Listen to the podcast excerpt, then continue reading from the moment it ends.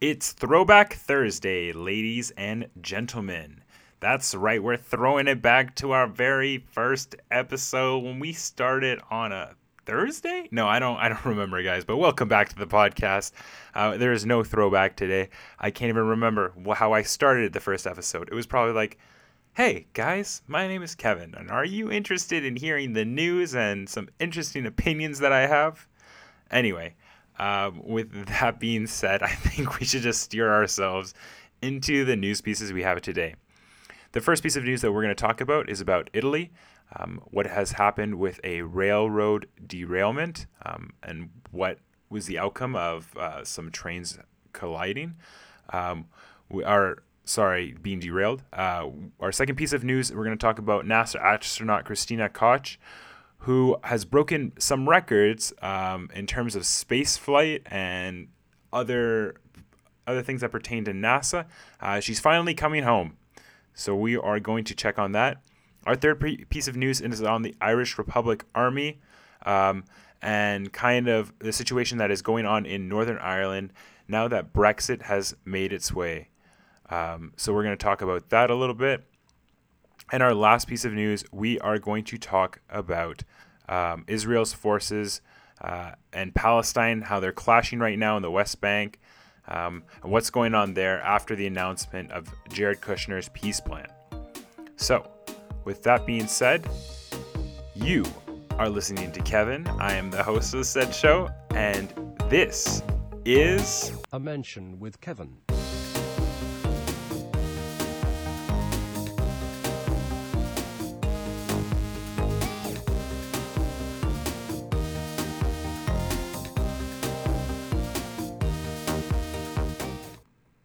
Let's jump right into it. So, with our first piece of news, we are going to talk about a high speed train, passenger train derailed in northern Italy uh, before dawn today, Thursday, killing two railroad, railway, railway workers and injuring 28 other people as its engine broke off and careened into a work vehicle on an adjacent track. Authorities are looking into human error linked to the track maintenance work as possible cause. The state railway Freccia Rossa train went off the rails in the Italian countryside about 5:30 a.m. local time while traveling at nearly 300 kilometers per hour. Civil Protection Chief Angelo Borrelli told State Radio. Maintenance work has been carried out on a nearby track switching area switching area less than 2 hours before the derailment, prosecutor Domenico Chiaro told reporters at a news conference. The train that derailed was the first train to pass through the area after the work was done, and the switch was placed in a position it shouldn't have been, he said. We're looking into the hypothesis of human error that could be linked to maintenance to the maintenance work as a possible cause for the accident, Chiaro said, stressing that no conclusions had been reached yet. Sabotage or a terror attack have been ruled out, the prosecutor said, and investigators have recovered the train's black box recording, which is interesting because I didn't know a train had a black box recording, but apparently they do. It's very similar to uh, airplanes. Chiaro said the train rammed a series of obstacles before finally stopping. They included a nearby building used to, for storing railroad equipment and tools, the engine car ended its fatal trajectory flipping around 180 degrees. State Railways said that the two fatalities were train engineers. Prefect Marcello Cardinano said another railroad worker, part of the cleaning staff, was also seriously injured. One passenger, passenger was seriously injured, and 26 other passengers suffered less serious injuries, authorities said. Authorities said the crash occurred about 20 minutes after the train had left Milan heading south towards Bologna. Cardinona said it was fortunate that due to the hour, the train wasn't crowded. Police said it had about 30 passengers. Only one passenger was in the first car, a business class car that ended up on its side. And a couple of passengers each were in the next few cars. The train passenger cars further back remained upright. One passenger, an ident- unidentified man, interviewed by state TV, likened the moment of the crash to being on a roller coaster for 20 seconds. Rescuers had helped some passengers get out of the crane, uh, out of the train. The passenger train uh, run is part of a popular high-speed rail service known as Freccia Rossa, uh, or the Red Arrow service, which links Italy's north and south and is used by business people and tourists as well as locals. Italian President Sergio Mattarella, in a condolence message, lamented the deaths. He urged a swift investigation to determine the derailment cause to guarantee the right of citizens' safety on transport. In other recent derailments near Milan, three people were killed and more than 100 injured when a regional train derailed on another line in January 2018. So there have been some other derailments, but it seems like they've been a little bit further back in the past. Um, again, this was looking into human error that a switch was pulled that shouldn't have been pulled during maintenance. And unfortunately, that led to the derailment of this passenger train. And it's scary to think about that. Obviously, they're going at such crazy speeds 300 uh, kilometers uh, per hour, uh, and then being derailed at that speed is just incredible to think about. Um, but obviously, they're just errors that sometimes can't be accounted for. Or, um, we just have to ensure that there's safer guidelines or things to ensure that this doesn't happen again. Moving on to our second piece of news. NASA, NASA astronaut Christina Koch has spent nearly 11 months in orbit on the longest spaceflight by a woman, landed safely in Kazakhstan this morning along with two of her International Space Station crewmates. The Soyuz capsule carrying Koch, along with Station Commander Luca Parmitano of the European Space Agency and the Russian Space Agency's Roscosmos Alexandra Skrovotsov, touched down southeast of Zhekagin, Kazakhstan at 3:12 p.m. Sorry, it was in the afternoon. And sorry again for those pronunciations. Uh, I'm not very good at pronouncing Kazakhstani um, region names. Koch wrapped up in a 328 day mission on her first flight into space, providing researchers the opportunity to observe the effects of a long duration space flight on a woman. The study is important since NASA plans to return to the moon under the Artemis program and prepare for the human exploration of Mars. Koch smiled and gave a thumbs up as a support crew helped her out of the capsule and placed her in a chair for a quick post flight checkup alongside her crewmates. Russian space officials said that they were in good shape. Koch, who first grew up in Jacksonville, North Carolina, and now lives near the Gulf of Mexico in Galveston, Texas, with her husband Bob, told the Associated Press last month that taking part in the first all female spacewalk was the highlight of her mission. Koch said that she and her fellow NASA astronaut Jessica Meir appreciated that the October 18th spacewalk could serve as an inspiration for future space explorers. Parmitano and Skorovatskov spent 201 days in space. After preliminary medical evaluations, the crew will fl- will be flown in t- by Russia by Russian helicopters to the city of Karaganda in Kazakhstan. Koch and Parmitano will then board a NASA plane board bound for Cologne, Germany, where Parmitano will be greeted by European space officials before Koch proceeds home to Houston. Skarvy Skortsov will be flown to the Star City Cosmonaut Training Center outside of Moscow. So it's just good to see that some astronauts making it back home, successful from a from their space mission, uh, spending everybody more than 200 days aboard that ship and a whopping 300 and uh, what was it 20 days oh sorry uh, 328 days for astronaut Christina Koch. And so that's interesting to see that. Um, it's going to be interesting to see the, the, results of terms of what the, the effects of being in space that long are. I think with every given person, you're going to get some more research values and um, some more observations that can be made. So it'll be interesting to see that and uh, how these people deal with coming back to space. I know that you have to exercise pretty hard in space so that you can keep your muscle strength and um, and, and mass while you're up there because uh, you tend to lose it with zero gravity. Um, so it'll be interesting to see how, how fast they integrate integrate back into society and and what new news that they have from our um, stratosphere or I guess atmosphere or uh, stratosphere is right. Sorry. All right, let's move on to our third piece before I make any more scientific errors. Our third piece of news is about Irish Republican Army dissidents planted a, a, bomb on a truck that was intended to explode on the day of the United Kingdom left the European Union last week, police in Northern Ireland said today. The police uh, service of Northern Ireland said a Belfast newspaper had received a call Friday, Brexit Day, saying that there was a bomb on a truck at Belfast, Belfast docks. The caller said the truck was headed for a ferry to Scotland. Despite a search, nothing was found. On Monday, another call was made for the same newspaper with new information. After a search lasting into the day, the next day, police found a bomb aboard a truck at an industrial park in the Northern Ireland, t- Ireland town of Lurgan. Uh, police Assistant Chief Constable George Clarke said that the caller said the intention had been for the device to explode on Friday evening at around the time the United Kingdom left the European Union.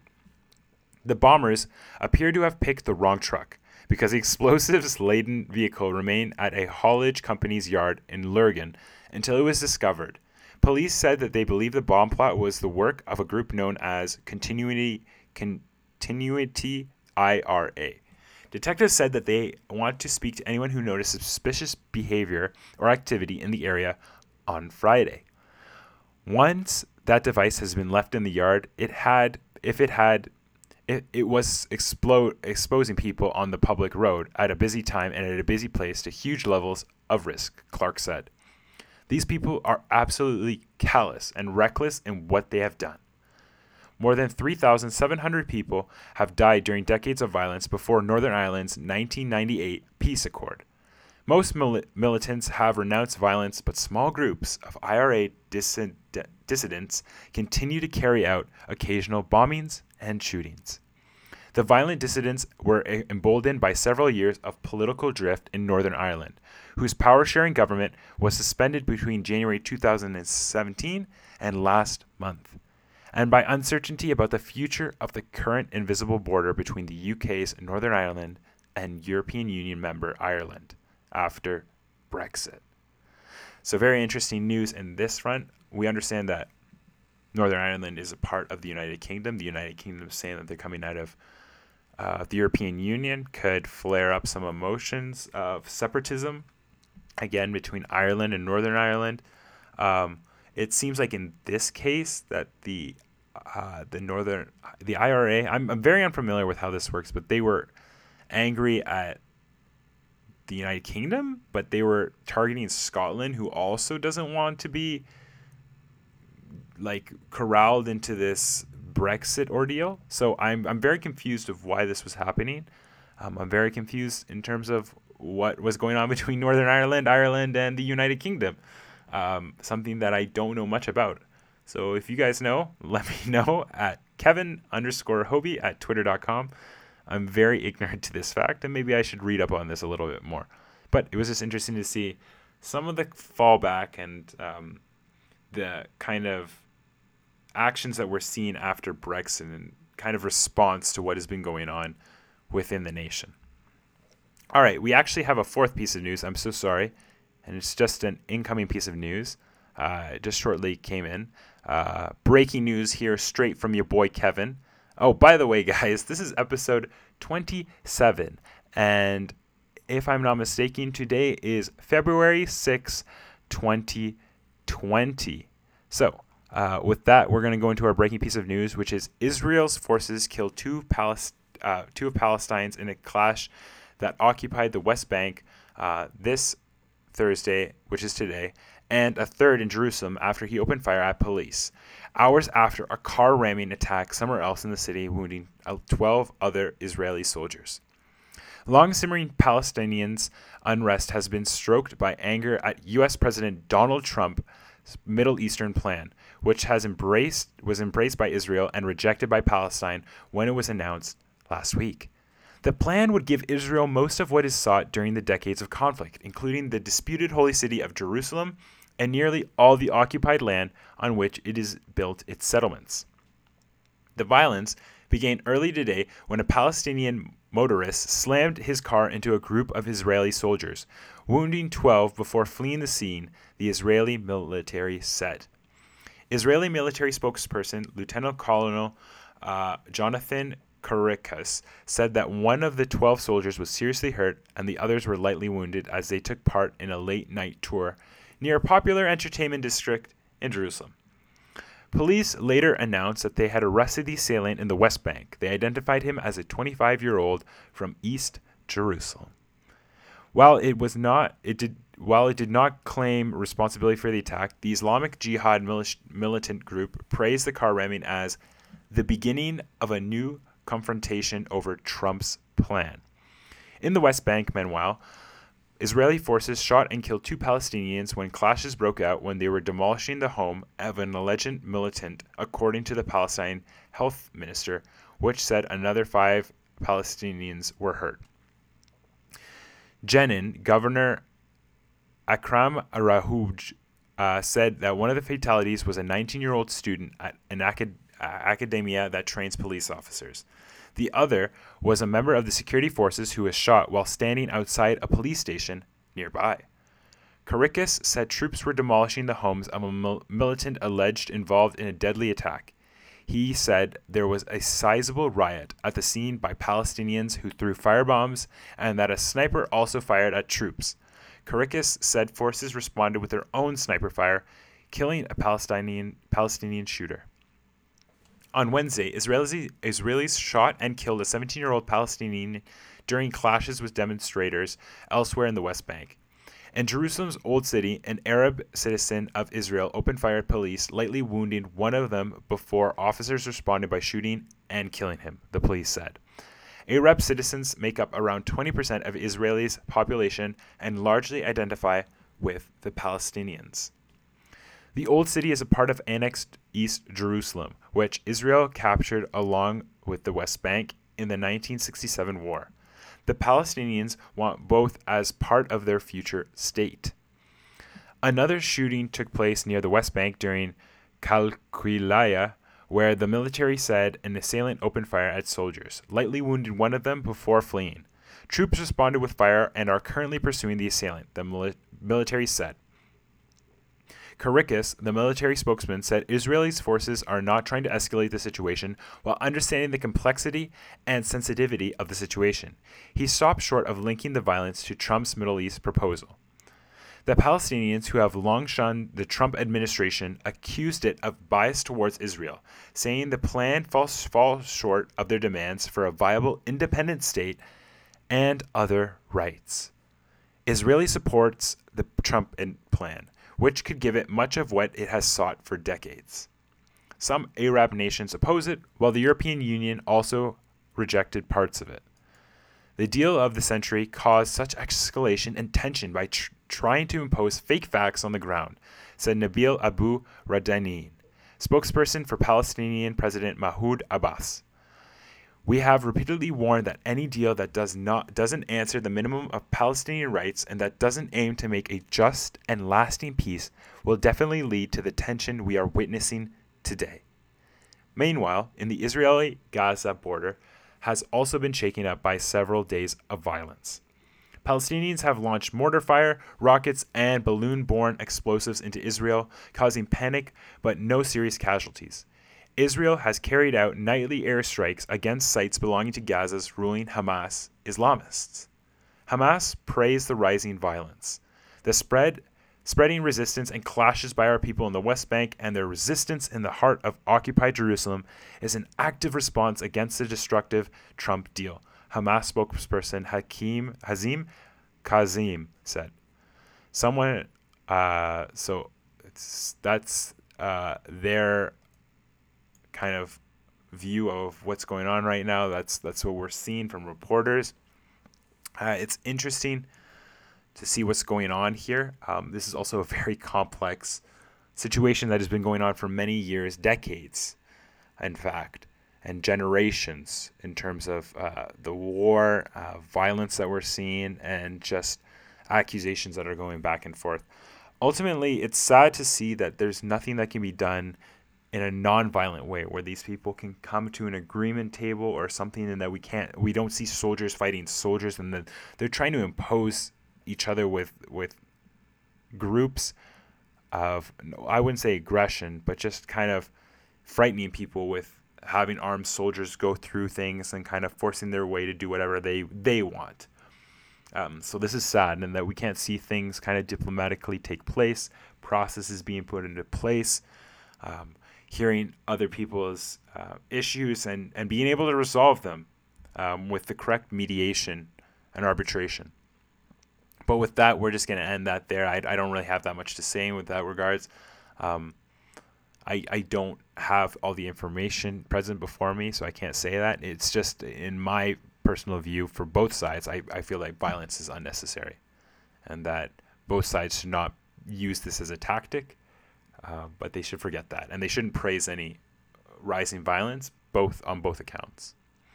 Anyway, with that, we are going to turn to my favorite segment, which is Kevin's Advice Corner or column whatever you like to call it, ladies and gentlemen. And today we have a great piece of advice. It's from somebody who writes, Someone much stronger wants to fight me. So let's see what this viewer has to say. Okay, so I'm an average slash shorter than average freshman, and someone may want to fight me. Basically, his girlfriend is a loudmouth, beep, and always says stuff. So, being human, I retaliate. Now, this has led to me calling her a beep multiple times, which to her is like a punch to the face, I guess. Now, I'm 5'4 and 140 pounds ish. I'm sort of chubby and I'm not really strong. The few fights I've gotten into, I've lost. I've thought about bringing a knife to school, but that could get me suspended or expelled. I'm trying to keep a clean record and stay away from fighting. Does anyone have any ideas of how I could avoid this? Well, um, you know what, sir? I'm, I'm I, I don't know what to give you the name. Um, you're always fighting people. You know what? I you're a short guy. I can only think of uh, a couple people like that. Um, I want to call you Bev- uh, Patrick Beverley. Um, so let's just call you Bev for for short right now. Patrick Beverley isn't that short, by the way, ladies and gentlemen. I'm not saying anything about his height. Uh, Patrick Beverley, please don't fight me. Uh, but he's been in a couple brawls, and he's kind of a scrappy kind of guy.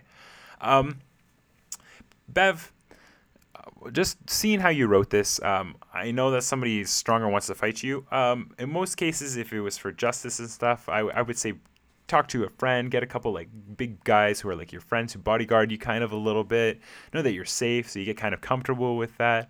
I would say kind of, uh, you know, get a little bit better shape. You know, make sure that like if if if they come at you, that you're ready to run. Like uh, that's probably my tactic.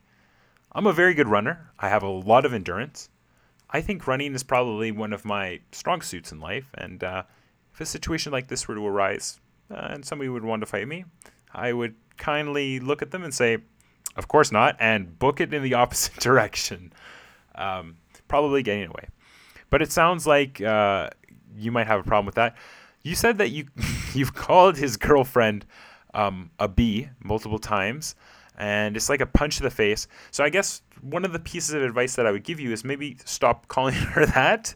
Um, I don't think you need to. Maybe you can tell her if she's saying anything rude or disrespectful to somebody in a kinder way, kind of reprimand her and be like, "Hey, by the way, you shouldn't be saying that," or "That was really rude, and you should apologize." Uh, try to be a little reasonable, but it sounds like you're in high school as you call yourself a freshman. Um, at five foot four and 140 pounds, uh, that's not a bad weight. And I, I don't know about how I'm 6'3 and I'm 175 pounds. So 35 pounds less and um, at least a foot shorter than me. I, I feel like you you should be a pretty good, you know, weight for your height. Um, but yeah, uh, don't bring a knife to school. Please don't do that. I don't want you to get expelled. You know what? I want you to have a clean record. I want you to get into college. I want you to do well. You know what would be the ultimate revenge, my friend?